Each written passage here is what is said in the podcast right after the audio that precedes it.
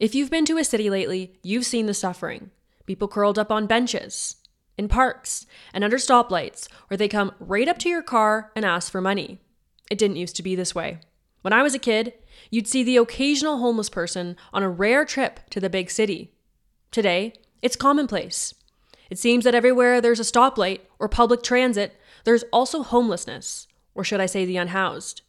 It's gotten so bad that the problem has stretched from cities' downtown cores to what were once considered safe, even boring family friendly neighborhoods. And it's not just in places like Edmonton and Calgary. It's also bad in Red Deer and Lethbridge, maybe even worse. When I lived in a condo in Red Deer, I used to watch them run out of the forest and jump into the trash bin out back, looking for anything they could use, eat, or sell. It got so bad that you had to double check the bin before throwing your trash out. How did this happen?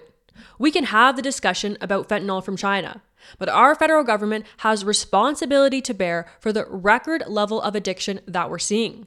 For two years during the COVID 19 pandemic, you couldn't go to work and you couldn't even get a beer with your friends, but you could get drugs, lots of them, and for free. At least one Canadian province is taking this problem seriously. The Alberta government has prioritized recovery based care. And this week, they announced they want to track Ottawa's safe and free drugs to see what impact it's having on the streets. Of course, the federal government rejected this proposal. The government that wants to impact every single sphere of private life said this is a bridge too far. Now, that doesn't come as a surprise to me or to you. For all of its talk about empathy and inclusivity and acceptance, this is a government that offers assisted suicide in place of healthcare. And this is a government that will leave behind a legacy of death. I'm Rachel Emmanuel, and this is the Alberta Roundup.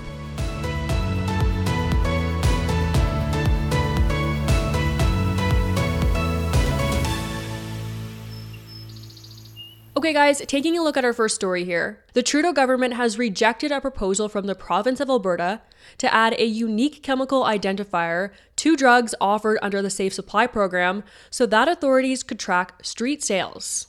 Alberta Mental Health and Addictions Minister Dan Williams asked Federal Health Minister Mark Holland for hard evidence that Safe Supply programs were having a positive impact on Canadians.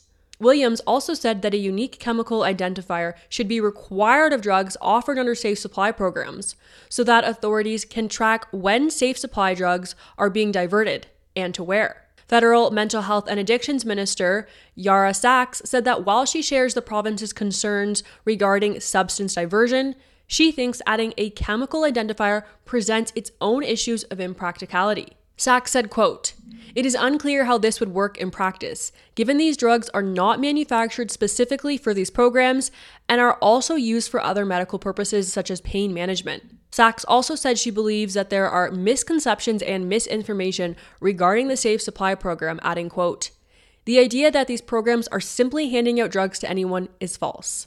Since the government began collecting data on the crisis in 2016, over 40,000 people have died as a result of Canada's opioid crisis. The majority of recorded deaths last year involved fentanyl. British Columbia became the first province to offer users pharmaceutical alternatives, which is now referred to as safe supply programs.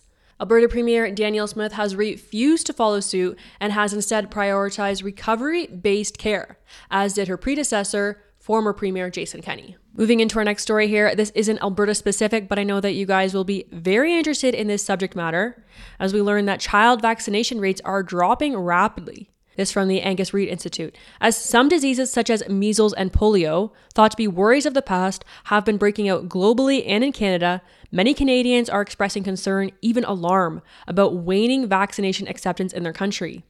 New data from the nonprofit Angus Reid Institute finds 7 in 10 Canadians, or 71%, feeling the anti vaccination movement is going to lead to unnecessary illness and suffering in the population. This comes as there appears to be growing skepticism about vaccine efficacy among Canadians in the wake of the COVID 19 pandemic, especially among parents with children under 18. 17% of parents of minors say they are really against vaccinating their kids.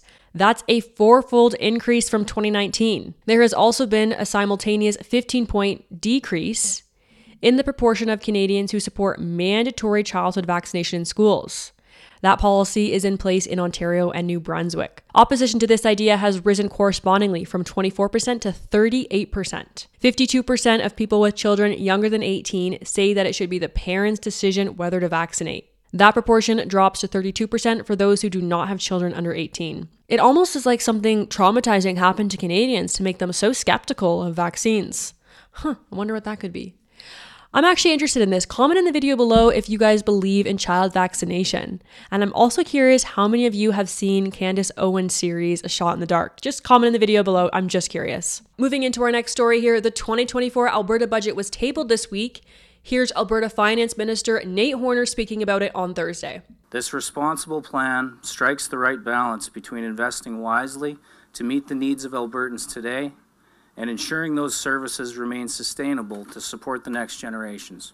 And we're going to take a quick snapshot of what this budget promises to do. It's poised to bolster the province's status as Canada's economic powerhouse and forecasts a $367 million surplus for the fiscal year 2024 to 2025.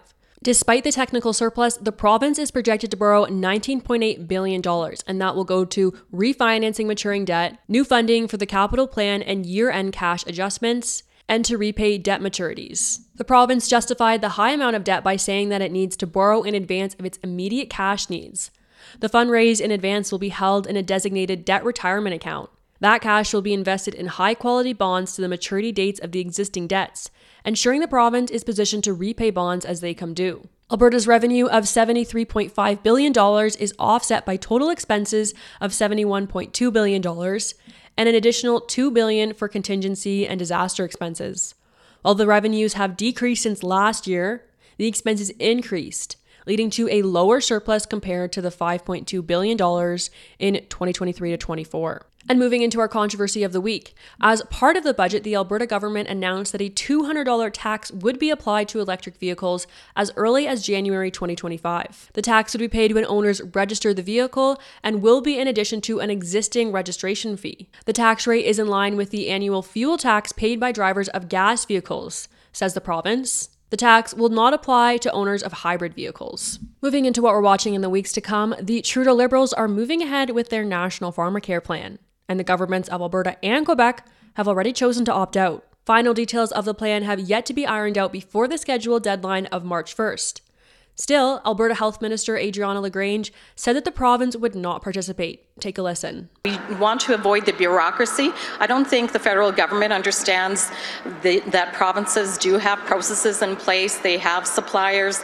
They have an administrative um, network already set up. LaGrange said that Alberta would use extra pharmacare cash which should be given since Alberta is opting out of the federal program to enhance its own birth control and diabetes programs. Take a listen. Absolutely willing to enhance those programs.